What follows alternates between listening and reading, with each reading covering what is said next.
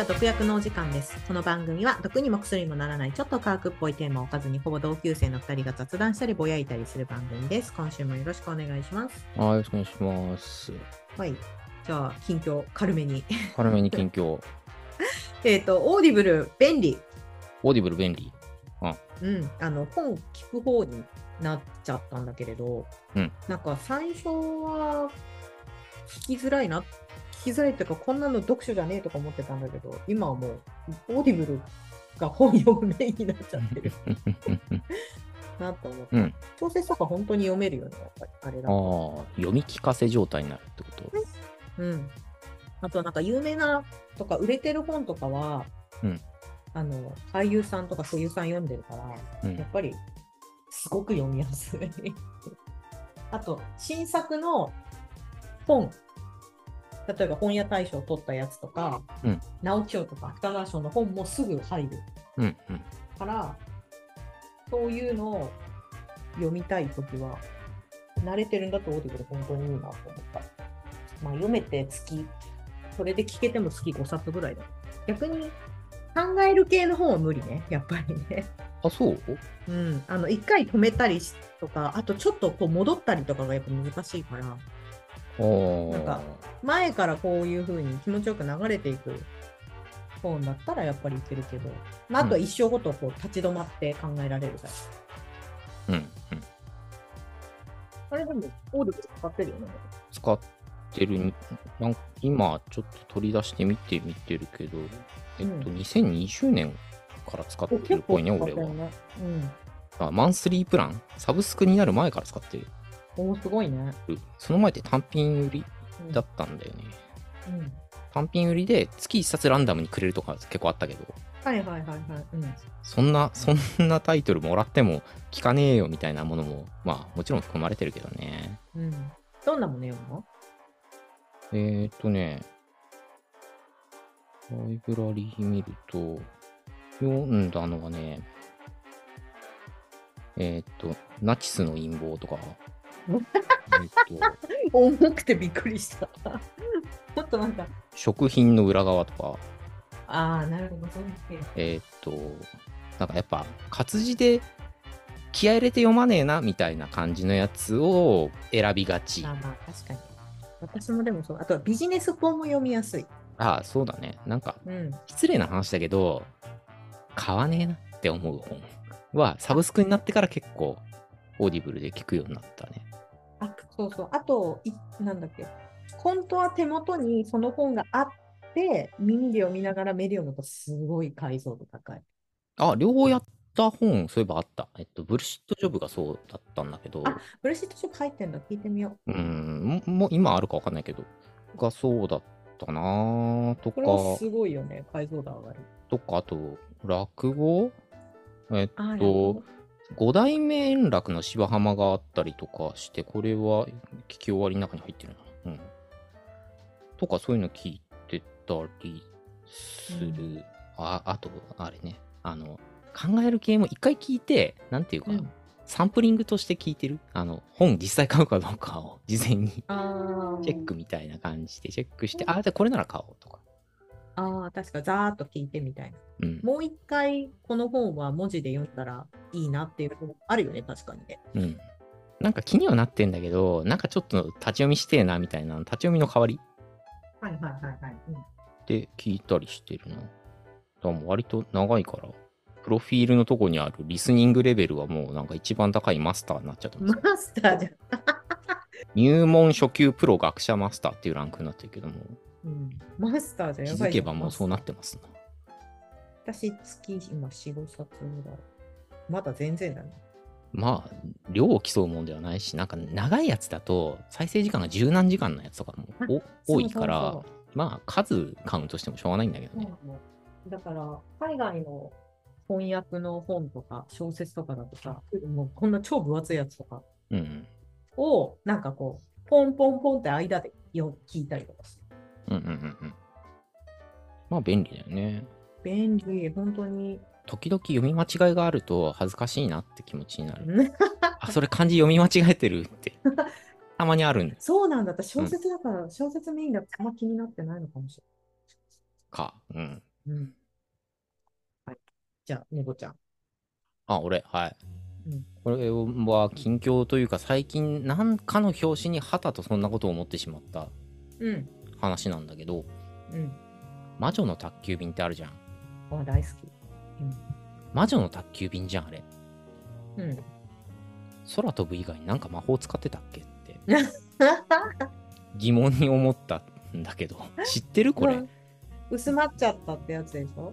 うん、うん薄まっちゃった？あの、薄まっちゃったから結婚して、魔女の血がね、普通の人と結婚してるから薄まってるとかああ、そうなの？っていう話も。うん。お母さんも魔法するパイルだ。あの映画でこう描写されてるのだけを見ると、キキって魔女、魔女ってほど魔女なのだろうか。空飛ぶ空飛んでるだけだなってふと思ったんだけど、まあ、原作読んだらなんかもっとね魔法使ってんのかもしんないしお母さんもすごい魔法使えたとかそういうことなのかもしんないんだけどあれ？って思ったっていうなんか流してたな今までこのタイトル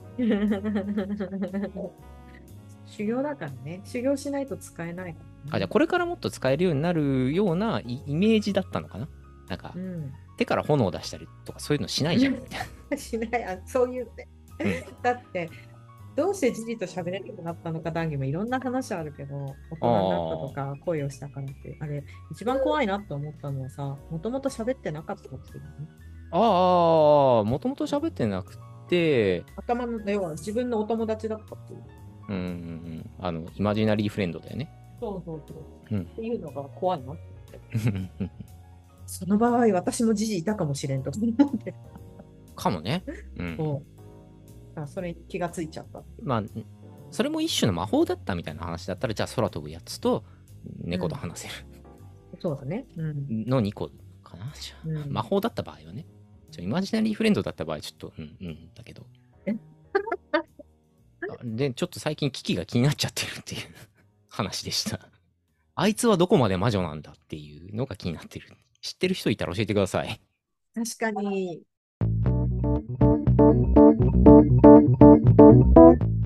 じゃあ、行きましょう。今回のタイトルは、眠っているとき、脳ではすごいことが起きている。眠りと夢と記憶の秘密。ベネロペ・ルイスさん、うん著。西田美代子さん役ということで、はい。どここインターシフト？うん、出版社インターシフトね。このペネロペさんはマンチェスター大学の脳神経科学者。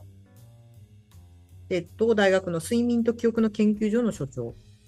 で、この研究はネイチャーや BBC の放送などに取り上げられて大きな注目を浴びているということで、えーっと、この本自体は2015年に出てる本です。うん、和訳本がね。和訳本がね。うんで、今回も、えーっと、この本を選書してくれたな猫ちゃんなんですけど、選書理由について。はい。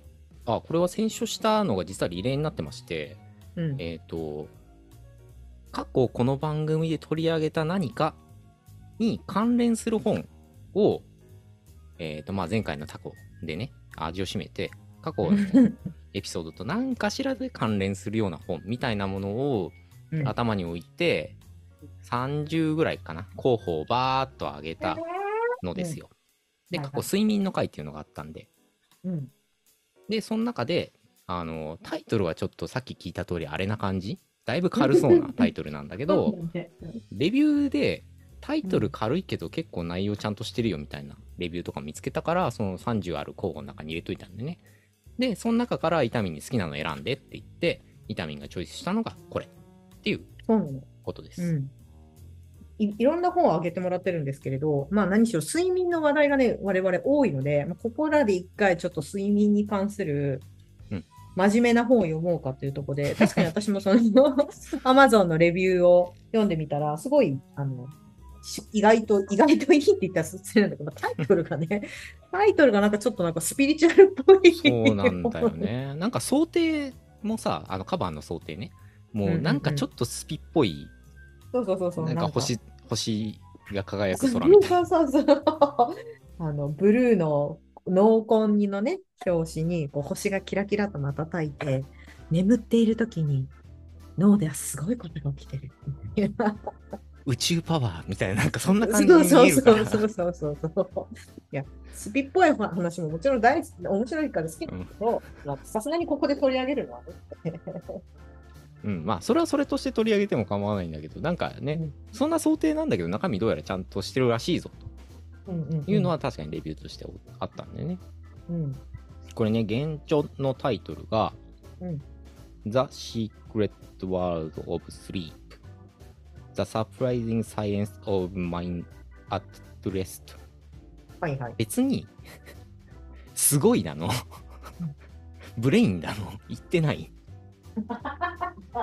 なんだ逆？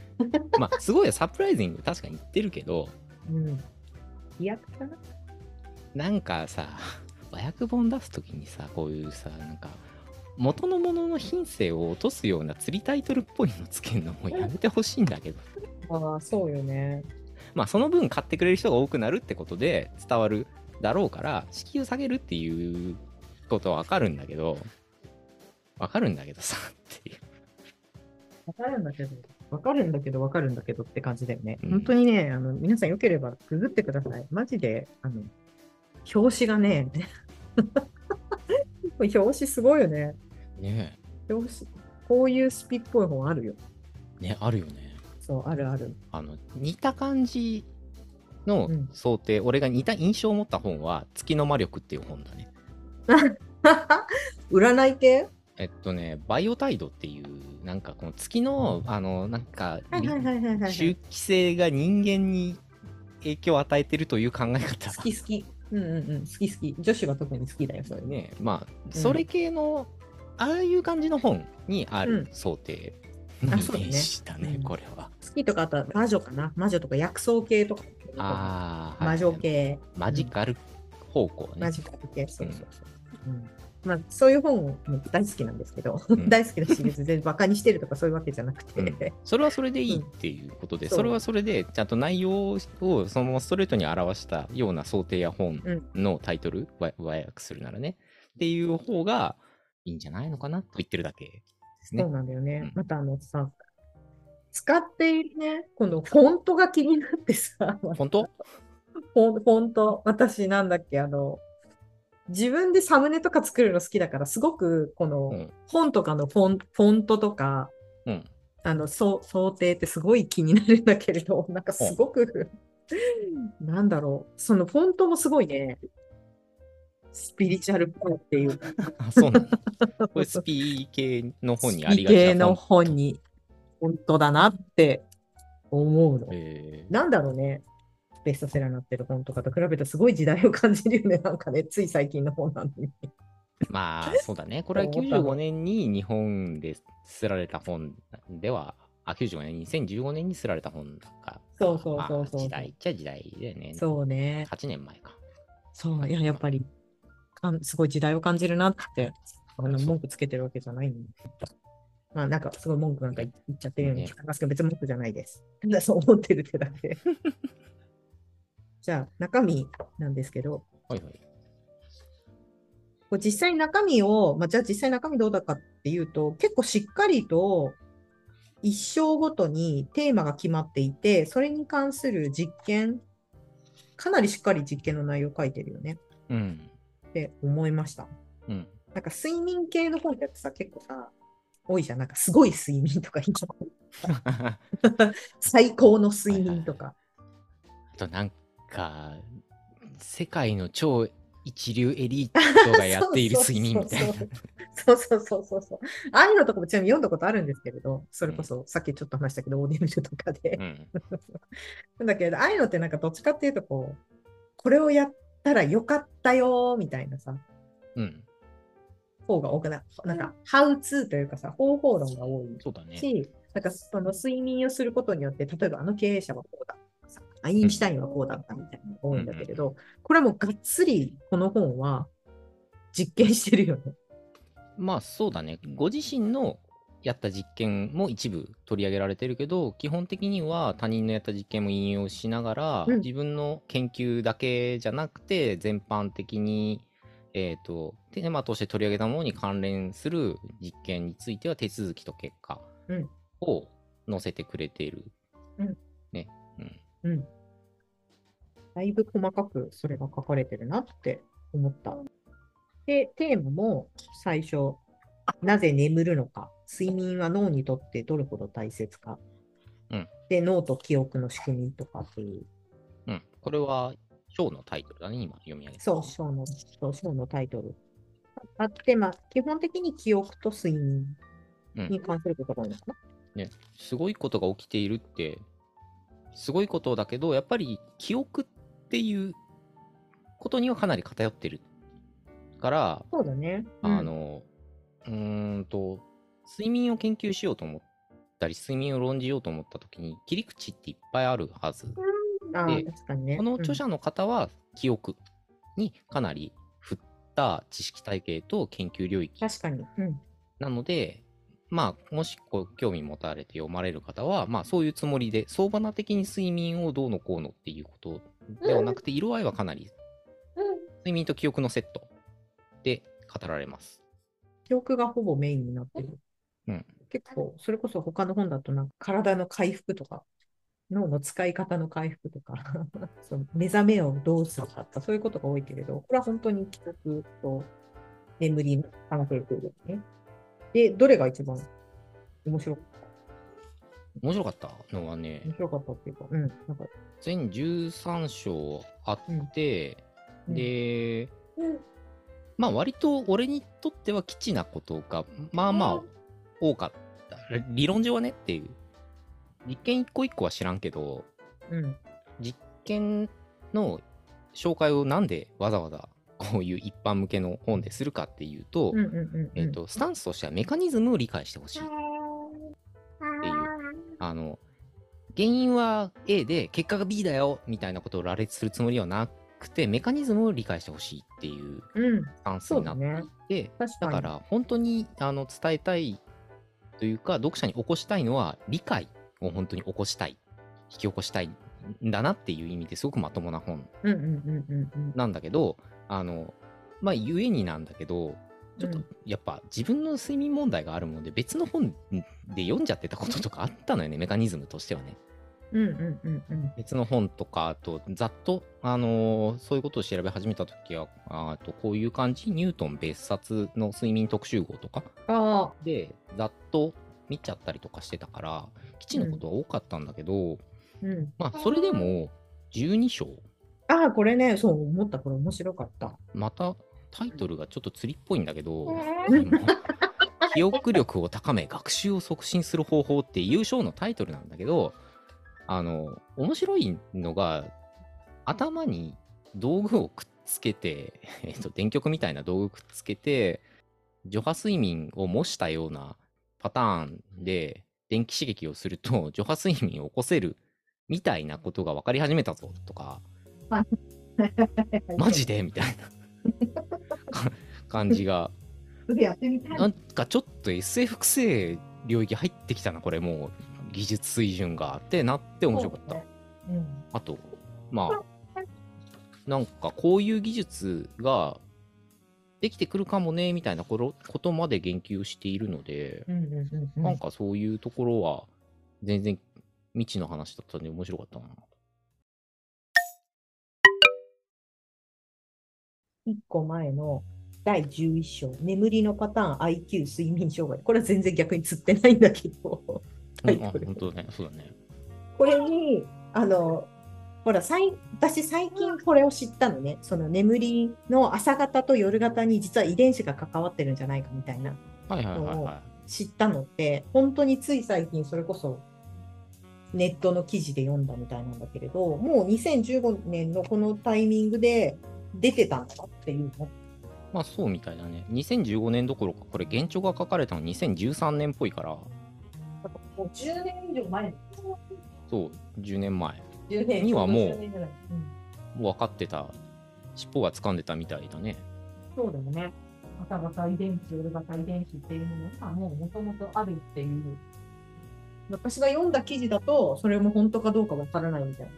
書いてたけど、これ見ると、あ、本当にあるのかもしれないって思った。最近それチェックできないのかなあなた朝型ですねとか。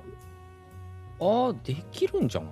あの、そんな簡単な検査キットがあるかどうかは置いておいて、技術的にはできるんじゃない、あ、まあ、そしたらね、なんかちょっと、あ自分のライフスタイルにさ、合わせられそうだよねうん。ってちょっと思ったの。これのさ、結構大事なところって、うん。その観点がもっとあの確かなものになっていって、うん。あの割と遺伝的要因で朝型夜型が決まってしまうとか少なくとも傾向が出てしまうってこと自体が世間の当たり前になったら、うん今の世界のありよう自体がちょっと暴力的だったんじゃないってことに気づくかなという夜型の人に無理やり朝仕事させてたんでしょってそうそうそうそうそう。とかうんと朝型夜型を示すうん。えー遺伝子の、うん。まあ、両方持ってるっていう人が最もやっぱ割合としては多いっていうことらしいから、この中の記述によればね。うん、じゃあ、昼型と仮に言っとこうか。はいはいはい。昼型の人に夜勤やらせてたってことよとかさ、そうだよね。うん。確率的には2人に1人そうなんのよって。で、世の中に夜勤ってどれぐらいいるっけみたいな。うんうんうんうん。とかさ、うん。なんか確率的な、その、まあ多分産業革命以後みたいな、なんかそういう話にはなってくるんだろうけど、確率的な朝、うん早くから仕事を始め、えー夜はもう、あの、帰って寝ましょうみたいなこと自体が向いてないやつが一定数世の中にいて、それが世間の当たり前になってることの暴力性と、えっと、遺伝的に規定されてることに反したことをやらせてるって意味では、うん。世の中で一番多いのは昼型なのに、うん。夜勤が世の中にどれだけあるか。これは ね、もうちょっとお給料弾んだ方がいいんじゃないかみたいな。あ、もともと遺伝子的に確実にこう昼型なのに。うん逆に夜型の人だと分かってる人が夜勤をやる場合は、まあまあ、据え置きでいいってことにも同時になるんだろうけど、あの、ねあなたは何型ですみたいなものがある程度は、あの、確かならば、うん。で、確実なものになってきたら、なんか今のあの人々の活動時間自体の、こう、暴力性や、あの、実は、あの、うーん、やや不誠実なことをやっていたっていうことに対して反省をを入れられて、うん。まあ、その人の本人の努力でどうにもならないこととのミスマッチで不不快にさせたり大変にさせたり病気のリスクを上げちゃったりみたいなことが防げてうん。うん。うん。世界が少し平和にうん。なるかもしんないじゃんってうん。なんかこんなにはっきり分かってるんだったら、それに合わせた、なんか学校の話なかったっけ？それ違ったっけ？あ学校の話はあるよ。あのし始業時間を後ろにずらしたら成績が上がったってっていう風な、実際にそういう風にやってる学校がなんかアメリカの方であるっていう風に書かれていたんだけれど、なんかそういう風に、その、お昼からスタートでいいの学校とかできたりもするのかなとかちょっと思った、今の話に。うん。ね、今だって、そういう風に悩んでる子いるっていう言うもんね、朝起きれないと。すごく辛かったよ。まあ、猫ちゃん多分もう、名前の通り夜型なんだと思うけど。がっつり別に確認しなくても分かってるよ。みたいな感じ。なんねだけどね。だからまあ高校生の時なんかは一番そのあのやっぱ義務感とか気合でどうにかあの朝正しい時間に学校行かなきゃみたいな抑制が効かないから高校生の時なんかは一番あのやっぱ遅刻が多くて、そうだね、ダメうん。だしちゃう。学年チャンピオンを取ってたね、あ、そう、うん。遅刻における。さすが寝坊して。うん、あまあでも3年間丸々じゃないよ。3年のうち2年間はチャンピオンだった。うんうん。これはね、面白いなと思ったのと、あと後半の本でその12章のそのツリーのところでもあったんだけれど、眠りながら新しい記憶力を高め学習を促進する方法の中に香りと音を睡眠中に記憶をさせて再生させるみたいな実験がうん。あって、なんか眠り、匂いと合わせて眠りと記憶を一緒にすることができる。バラの香りを夜寝てる間に嗅がせて、で、それと合わせてセットで何かをさせると、バラの香りを嗅いだときにその記憶が再生されるみたいな話が。うん。ああ、えっと、ちょっとこれ、間違って伝わるといけないからバラの香りをさせると学習が促進されるわけじゃないんだけど、うん。えっと覚醒時にバラの香りをさせながらな、何かを学習させました。うん。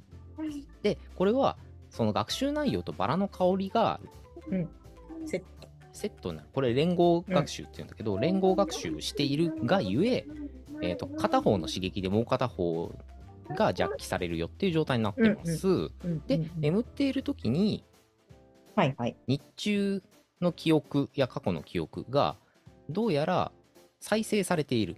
だから、えっと、場面とかの場合は再上映されてるみたいなことが、えー、と起きてます。うんだとすると、その再生されるのを意図的に学習内容を引っ張り出す意味でさっき学習した時に香香ってた香りを再生してる時間であろうタイミングでわって香らすと、うん学習効果がそうじゃなかった時より劇的に高かったよという話これはうん。だからあの追定時をしている前提ねそうね。うん。の話を聞いて、まあ結局その匂いっていうのはすぐ拡散して慣れちゃうから、まあ、なんかその、実際に効率的に今の段階ではそれが有効だっていうのは示すことはできないっていう確か結論だったと思うんだけど。でも可能可能性あるんだなっていうのをすごく思った。うんなんかもっとデータを貯めればねってこの時点時点ではここまでしか言えなかったっていう話っぽいから、うん。なんかね産業化されそうだから今時になってくるともっと研究的知見溜まってたりしてねって思うよねこういうのああ、そうそうそうそう。なんかこれで金儲け考える人いっぱいいるだろうなそうそうそうそう、すごく可能性がある分野だなって思った。うん確実に。多分、名言は避けてるような感じがしたんだけど、この書かれ方として。でも、うん使えそう。普段に、普段でも使えそうだし、もし何かこれで今、新しい研究が進んでいるのであれば、本当に商業化もできるし、普段の生活でも役に立てそうだよねっていうふうに思った。うん。ね。うん。で今話したのってあの日中に何らかの学習行為を行ったものの定着率が上がるよって話なんだけど、全くないわけじゃない睡眠学習だとみんなが思ってるやつ。これ眉唾じゃんってみんな思ってるけどちょっとあるかも。ちょっとだよ。ちょっとあるかも。みたいなちょっとね、ちょっとね、うん。みたいなことも言われててまあ夢あるよね夢ある。睡日中に学習してないことだよってそう。睡眠学習は、もう学、それこそ中高の時とか夢のようじゃなかった？テスト前とかさ。もうできるんだったらねほんとそうそれはだってドラえもんの暗記パンとかめちゃくちゃ欲しいと思ってた人だからさ。わかる、うんうんまあ、流しながらここさ、聞くみたいなのが、本当に可能なのであれば、うんなんて楽なんだろうって思ってた。ねまあ楽なのかどうかわかんないけどね。なんか。何流されるかわかんない。すげえ学習した結果だよ。学自分で意識が伴ってないからさ洗脳みたいになっちゃうかもしれない、あ、そう思った。今なんか、さささっき、ちょっとあれかもしれないけど、あのさっき古典ラジオのさ、あのヒトラーの参謀役の、その。アイヒマン？いや、アイヒマン、ちょっと。ゲッペルス？あ、そう、ゲッペルスの話をちょうど聞いてたんだけれど、うんなんかああいう人たちが悪用しそうだね。あーまあそうね。ううん。んあのうまく国民が従ってくれるんだったら例えば、うん。あのナチスは国策でラジオを、あのうんうん各家庭に普及させた当時は全く真新しいものだったけど。うん、そう、普及率だって70%とかって言ってたもんね、確か。うん。でこれ国策でやってあの、うん。プロパガンダ放送を聞かせる、まあ、録音技術がうんちょうどできちゃったもんで、これもナチスが頑張った話なんだけど、うん、やっぱ戦争は技術が進むね、悲しいけれど。うん。ね。でまあそれによってあの国策で普及させたわけなんだけど、うん。それぐらい国民が一体感を持った世界では使えるかもね、その洗脳っていうか。ね。うん。うん。まあ、あとは閉鎖空間かな。あのこれ例えが良くないな。まあでもそのオウムのサティアンみたい。あ オウムのサティアンみたいなああいうね共同生活をしている状態だとうん、まあお好きなタイミングで流せるじゃない？やりたい確かにね。支配者がね。うん。うん。そっか。でこれ怖いなって思うのは学習した内容を自覚してないんだよねあの一応ちょっとだけあるっていうレベルのデータとしては、うん。学習はさせたんだけど、うん。で、確かに学習した証拠はあるんだけど、本人がなぜそれを学習したのかとか、学習した事実すら気づいてないっていうことになってるので、まあそういう意味では怖い怖いね。よね。ちょっとドラえもんの道具の暗記パンとかで喜んでた、あの頃可愛いね。そう考えると、え？じゃない？明日の社会のテストやだ、みたいなさ、暗記パン欲しい、みたいな。そうね。今だっていろいろ知ると、いや、それはちょっと、みたいな。うん、だから暗記パンが本当に現実の世界に現れたらよって、うん。ファンタジーじゃねえから、うん。その記憶って本当に消せるの？とか、うん。減衰するかどうかが。え、一生忘れられなくなる？とか、その時偶然悪いこと起きたらそれも記憶しちゃう？とか、任意のものが記憶できるとは限らないからねっていう。そうだね。あの、ドラえもんのあの道具だけ見ると、なんか教科書をこうピッとつけて、なんか丸ごと食べるみたいな話だったなんだけど、うん人間の記憶システムって対象をはっきりと限定して、これだけみたいな意識のコントロールは効かないので、うんその暗記パン消化中にめっちゃ悪いこと起きたら、それも記憶に入るんちゃうんみたいなね。しかもずっと覚えてるんちゃうみたいな。やっぱ忘れるっていうのも人間の脳のいい特徴の一つうん。だからね。大事大事。うん。